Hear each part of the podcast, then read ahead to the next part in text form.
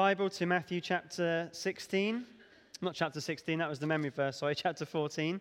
If you turn there, it's page 980 in uh, the church Bibles and page uh, 1523 in the large print Bibles. And this evening we'll look at Matthew 14 from verses 1 uh, down to verse 12.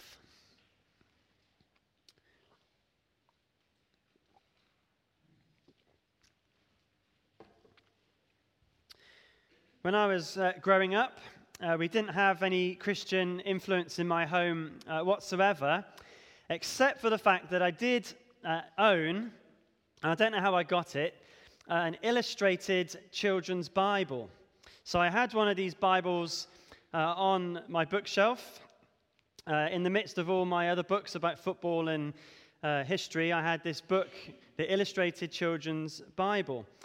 Now, most children, if you were to ask them, uh, do you know any Bible stories? If they've never been to church, you may expect them to know a couple of Bible stories. Noah's Ark, for example, or Joseph and the coat of many colors, even the Easter story. But if you were to ask me, do you know any Bible stories as a child? I would say yes, I do know one Bible study, uh, Bible story, and that is John the Baptist had his head cut off by a girl. Okay, that's what I knew because in this illustrated children's Bible, they had a picture. Now, I can understand why in the illustrated children's Bible they had a picture of this story.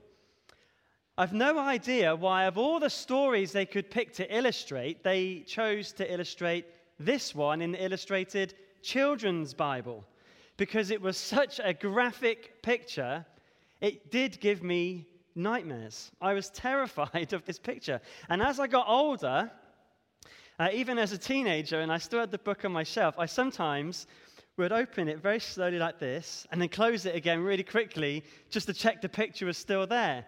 It terrified me. I haven't got the book anymore, so I can't show you the picture, and because there's children here, I wouldn't show the picture anyway. I don't know why they had a picture of this story, but they did get one thing right. And that is, it did portray that this is a horrible story. This is a really horrific account of what went on at King Herod's, or rather the Tetrarch Herod's, birthday party. It truly is awful. Now, we're in a section of Matthew's gospel where we're seeing uh, different responses to and different expectations of the kind of Messiah that the people were looking for.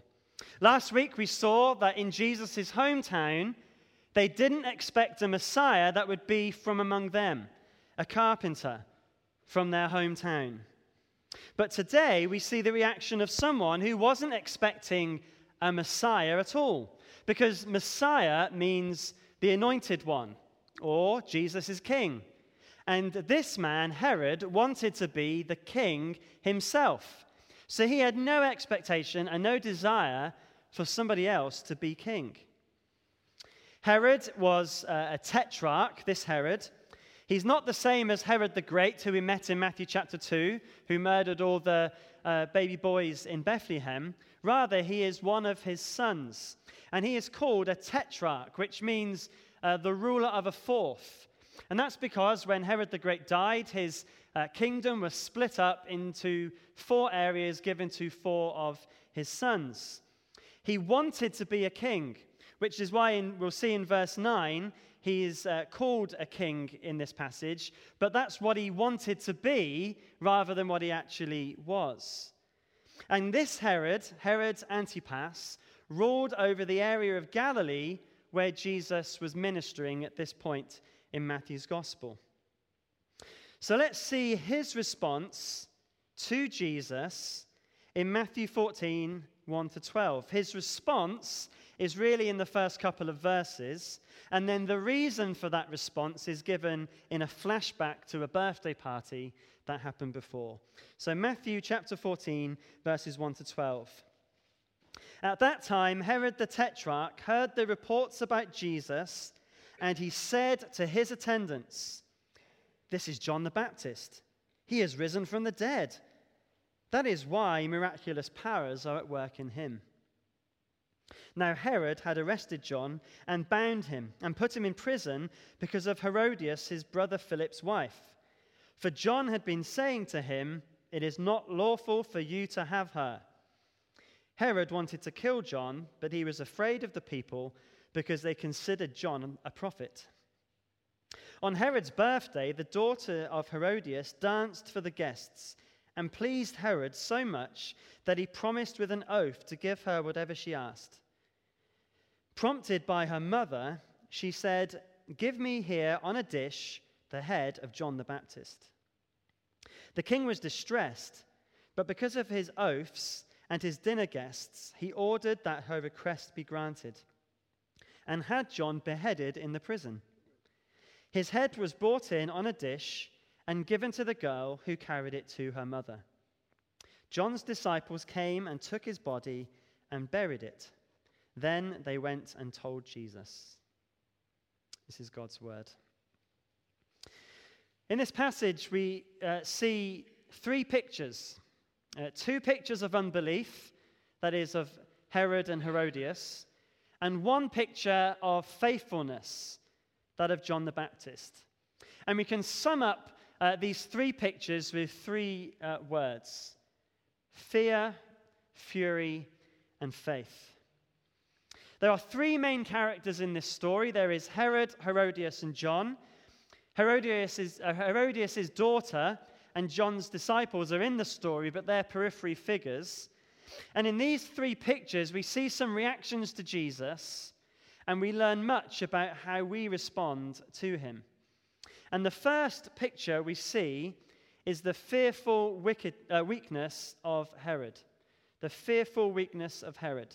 Throughout this passage, we see Herod fearful. And despite being the one in the story who is in the position of power as the tetrarch, he appears here as weak and unable to address his fears. What does he fear? Well, first of all, we see that he fears his conscience. He fears his conscience. Look again at verses 1 and 2. It says, At that time, Herod the Tetrarch heard the reports about Jesus and said to his attendants, This is John the Baptist. He has risen from the dead. That is why miraculous powers are at work in him. Well, the people of Nazareth had heard about the miraculous work of Jesus in Galilee, and Herod had also heard these reports. And Herod reacts in a very strange way, doesn't he? He thinks that this is John the Baptist risen from the dead. Well, before this, as we'll see, Herod had had John beheaded. So it was a little bit crazy for him to think that these miraculous powers were from John the Baptist, who had come back from the dead and was performing miracles. His guilt over John's murder had led him to believe, it seems, that he was being haunted. Herod is fearful because he knows he has sinned and he is concerned that his sin will find him out. This has all the marks of a guilty conscience, and his conscience terrifies him. And this happens when we try to escape dealing with our sin. It comes back to haunt us. Not only the consequences of our sin, but also, even if there are no consequences as such, there is the knowledge of what we have done, there is the shame, there is the guilt. All those things haunt us and chase us down.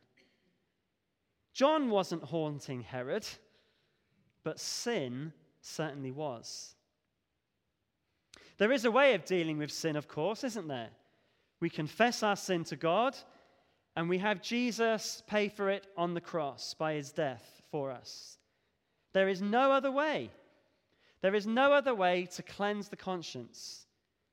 Otherwise, your sin will haunt you and it will find you out.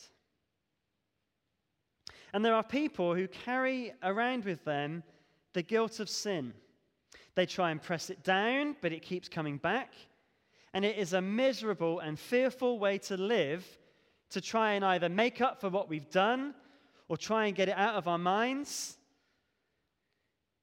But if we can give it to Jesus, there is a freedom for our conscience as he pays for our sin in full. But Herod did not deal with his sin. Ironically, even though his sin made him fear, his fear of other things stopped him dealing with his sin. And we see this in a flashback in verses 3 to 12. Now, this is a, a complex situation. If you think you've got a complicated family, uh, Herod was as complicated as they come. Uh, I, I don't watch soap operas. I don't know whether you do or not. But this family is what I would imagine is on a soap opera. Uh, John had been put in prison, we read, because he'd spoken out against Herod after he had taken his brother Philip's wife, Herodias, for himself. So let me explain the, the, the, the, the family and what's going on here. So, this Herod, Herod Antipas, was married to the daughter of an Arabian king. And it was a, a political marriage that had been set up. Herod had a half brother, Herod Philip, whose wife was Herodias. Herodias also happens to be Herod Antipas's niece, so his sister in law and his niece. One day, Herod Antipas visits his brother Herod Philip, and an affair begins with Herodias. And they decide to get married. So Herod Antipas divorces his Arabian wife, which um, we read in uh, historical documents really upset her father, and they ended up going to war over it. And he marries his brother's wife, who is also his niece. So his brother's not very happy with him. He's married his niece and sister in law, and they come together, and John the Baptist speaks out. What a messed up situation, right? This is a complex and messed up family. And this is what John the Baptist spoke out against, which was dangerous for Herod and Herodias because John was a popular preacher and people listened to him. Notice this in verse 4.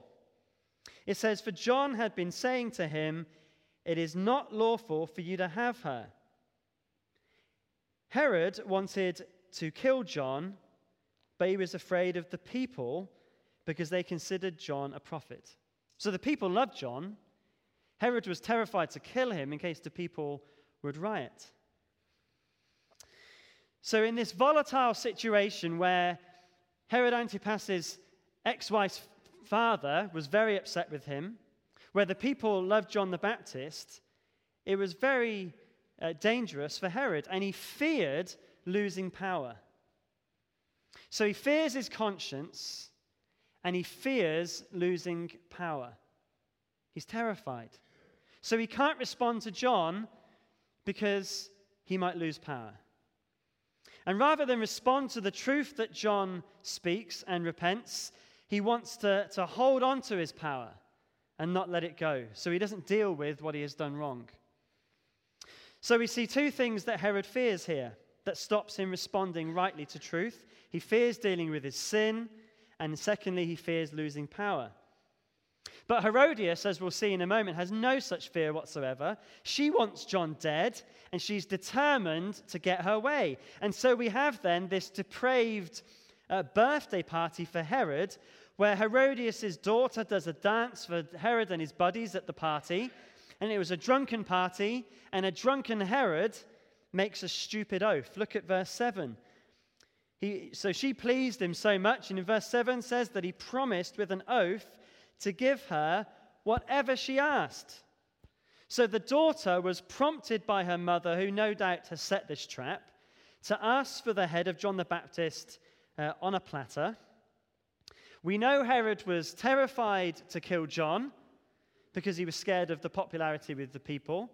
He was also scared of John because in Mark's gospel we read that he feared John and protected him, knowing him to be a righteous and holy man. So he was scared of John because John was a good man.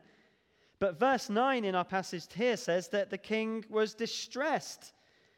But because of his oaths and his dinner guests, he ordered that her request be granted. So you see something else he fears? He fears people's opinion of him.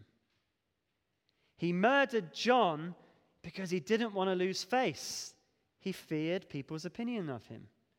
So he's terrified of his conscience, he's terrified of losing power, and he's terrified of people's opinion of him. And so, rather than respond rightly, he was weak, he was fearful. He was in the position of power as the ruler of Galilee, but he would not repent of his sin and respond to the truth because he feared dealing with his sin, losing power, and the opinions of other people. Well, how often do we reject God's word for the exact same reasons? Fearful weakness. Do you recognize any of those fears of Herod in your life? The fear of dealing with sin. We either fear dealing with sin because we're scared of the consequences of being found out. That can be a fear, can't it? If I, if I deal with this, people are going to know. Or if I deal with this, it's going to mean this consequence happens. And so I, am just going to live miserably and cover it up. Or we might fear dealing with sin because we love the sin so much that we don't really want to get rid of it. We want to hold on to it somewhat. But what a misery and a tragedy Herod was because he refused to deal with his sin. You know, it will be dealt with either now in repentance, trusting in Jesus, or it will be dealt at the judgment when all the secrets of our hearts are revealed. How much better to deal with it now? To give it to Jesus, to repent of sin, and live a life for Him. What about the fear of losing power? To be a Christian, really, in, in a sense, is, but by definition, is to cede control of our lives to the Word of God. We have to admit that God is in control, not us, that God has the power over my life, not me. I'm going to obey His word, follow His ways. He is God, I am not. But sometimes we can fear losing that control and power over our lives that we don't repent of sin because we want to do what we want to do. Or what about the fear of other people's opinions? We can love other people liking us so much that we don't obey God's word in case we suffer rejection. If we're going to follow Jesus, we're going to suffer for it. People will not always like you. That's just the fact. As we saw last week with Jesus, his family and his hometown rejected him. But it is better to lose the approval of people and gain eternal life than to be rejected by God and to lose eternal life. It is better to be hated by people and loved by God than to be loved by people and rejected by God. We have to love God more than the opinions of others if we are going to be a disciple of Jesus. So, are you too fearfully weak like Herod is here, to come to Jesus. If you're too fearful of people's opinions or dealing with sin or losing power, here's something to consider that Herod would have eventually found out. There is something far, far more fearful than any of those fears that Herod had. Hebrews chapter 10 and verse 31 says, It is a fearful thing to fall into the hands of the living God. Far more fearful to fall into the hands of the living God than any other fear. So Herod's rejection, uh, sorry, reaction to Jesus was one of fearful weakness. His wife, on the other hand, had no such fear. In her, we see another kind of rejection of God furious wickedness. Herodias was a wicked woman who connived to get her own way. While Herod feared killing John, Herodias wanted to do whatever it took to shut him up. We read in other Gospels that John wanted to go and hear John speak. Sorry, Herod wanted to go and hear John speak. Herodias wanted to do whatever it would take to stop him speaking. she would not have John telling her that she was wrong. She wanted to do whatever it would take to stop the truth coming out. And her debauchery is shown in the way here that she uses her own daughter in this dastardly plan. This young girl, probably a teenager, is sent out to Herod's birthday party with all these drunk men, no doubt dressed provocatively to dance in front of them.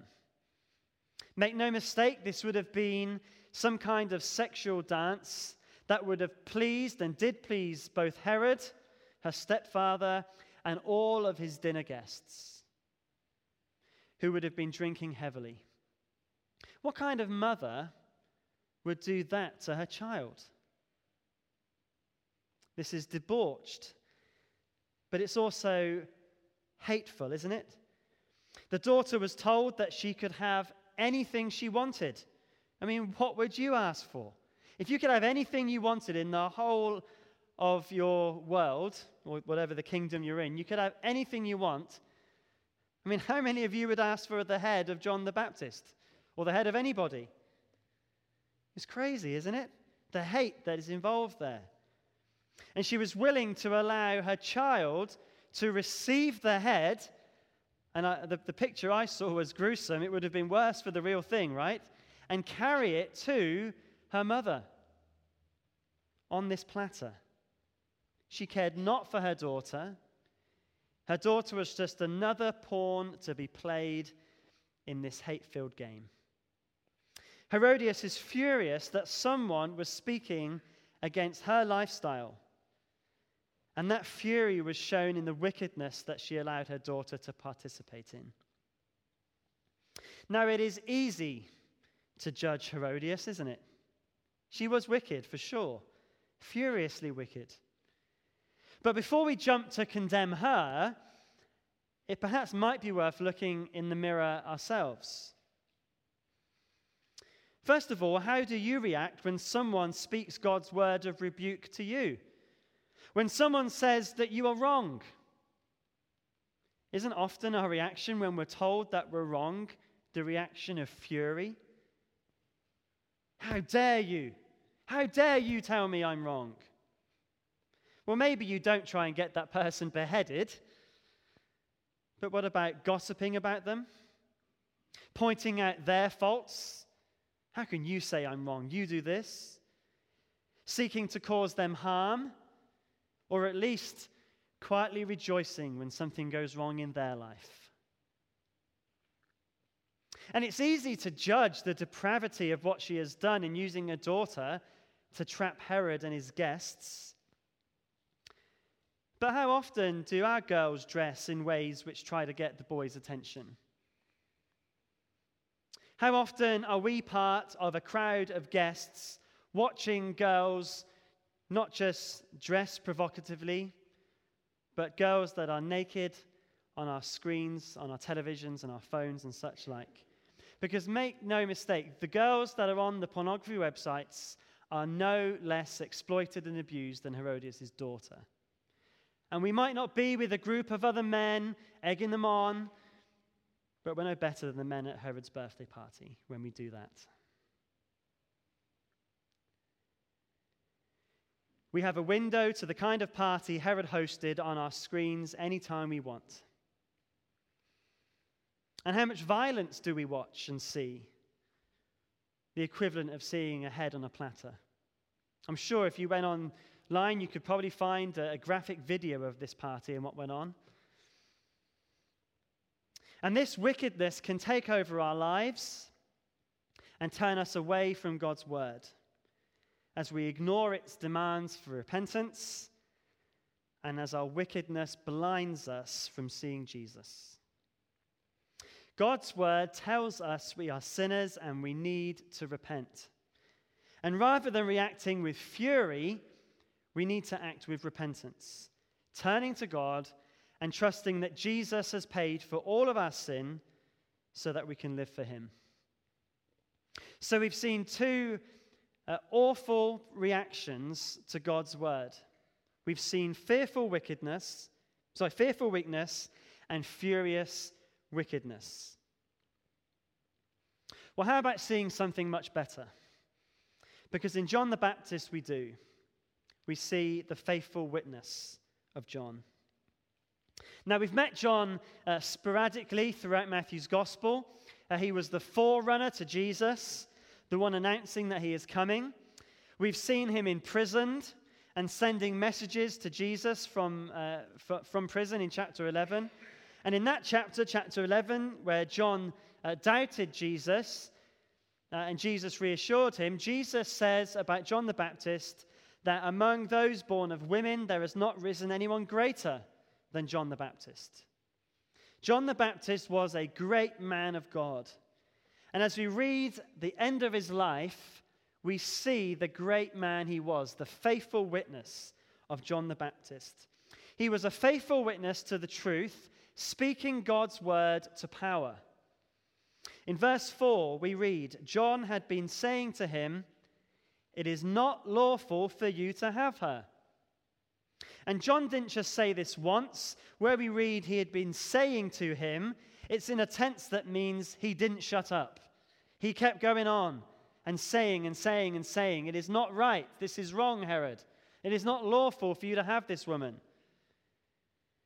He didn't just speak once and run and hide, he continually, boldly proclaimed truth to power. And we know from Mark that John spoke to Herod while he was in prison. And so John would have kept saying to him, urging him to repent of his sin. How opposite to Herod is John? here. John did not fear, or rather, he did not allow any fear he may have had to stop him doing what was right. John lost his freedom and his head because of the truth. But as one commentator says, it is better to have a head like John the Baptist and lose it than to have an ordinary head and keep it. I remember uh, when I was working in IT, there was a couple of times where I had uh, a boss, uh, two times it happened, a boss that was homosexual, which was fine. I had no problem with this. But I was asked one time by my boss what I thought about his lifestyle. I gently explained what the Bible said, but I thought I may lose my job. He asked me, Would I be welcome in your church? And I said, Of course, you would be welcome. He asked if he could be uh, serve in the church. And I said, Well, you need to be a Christian for that. You need to believe the Bible. And I talked to him about these things. I did not get fired. In fact, we had a really great relationship um, in that workplace. But I was worried as I was speaking this Am I going to get fired? And I was tempted to be quiet.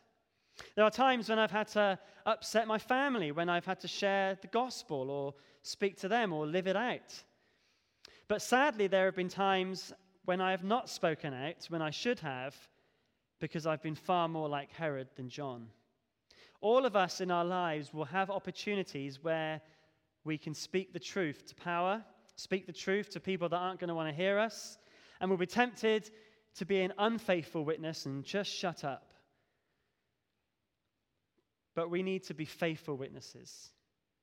And we do live in a day of much evil where we should speak out when opportunity arises.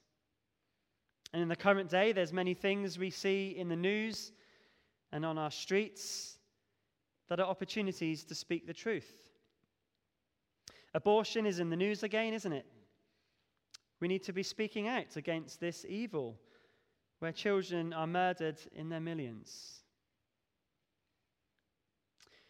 The confusion over gender and sexuality needs the Christian voice to be wisely spoken. Yes, just like in the abortion debate, we need compassion and careful words. But with this, there is an evil and long term damage when young teenagers are given puberty blocking pills and gender reassignment. We need to speak out against this. When we see wrongdoing in the workplace or in school, where there is dishonesty and exploitation, especially against the poor and the vulnerable, we need to speak the truth, don't we? even if it gets us into trouble. Now, of course, we need to be careful, but John shows us that perhaps we can sometimes err on the side of silence and say, I need to be careful about what I say, not really because we want to be careful, but because we are scared of the consequences.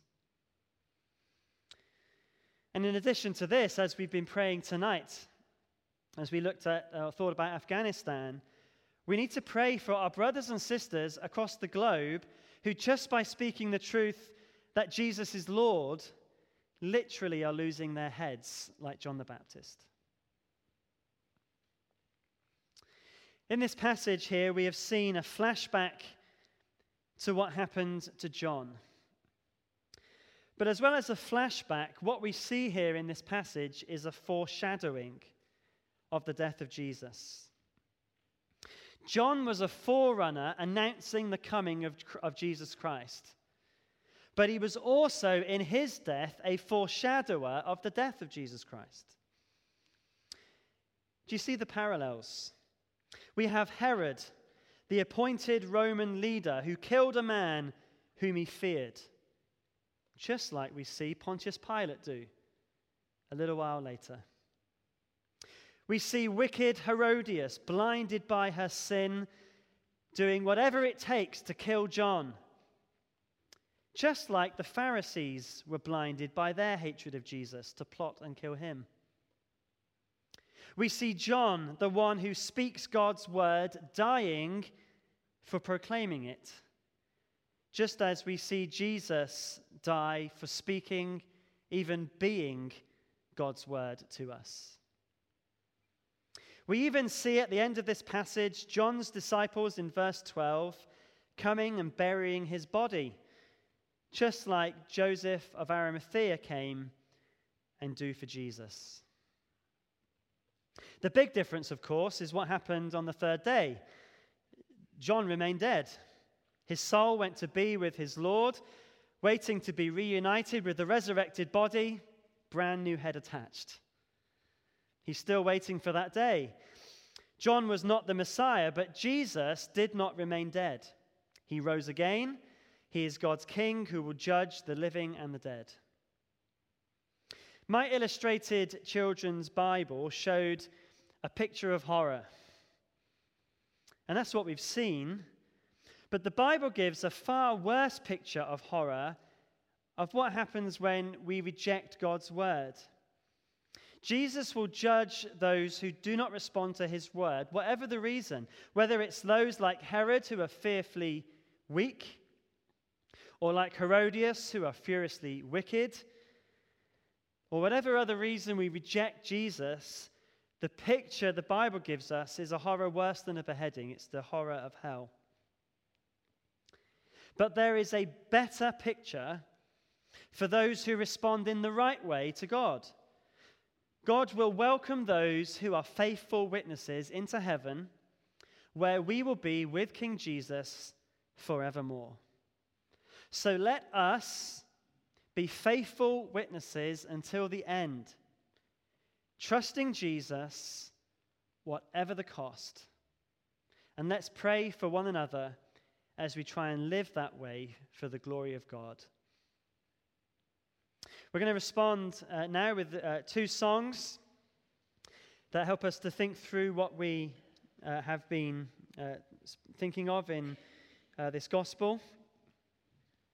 First of all, thinking about being Christians in this world, uh, we're going to sing love songs from heaven of filling the earth. And then, as we think about the cost of following Jesus, we're going to sing Jesus, all for Jesus, and how we give everything we have and are to him.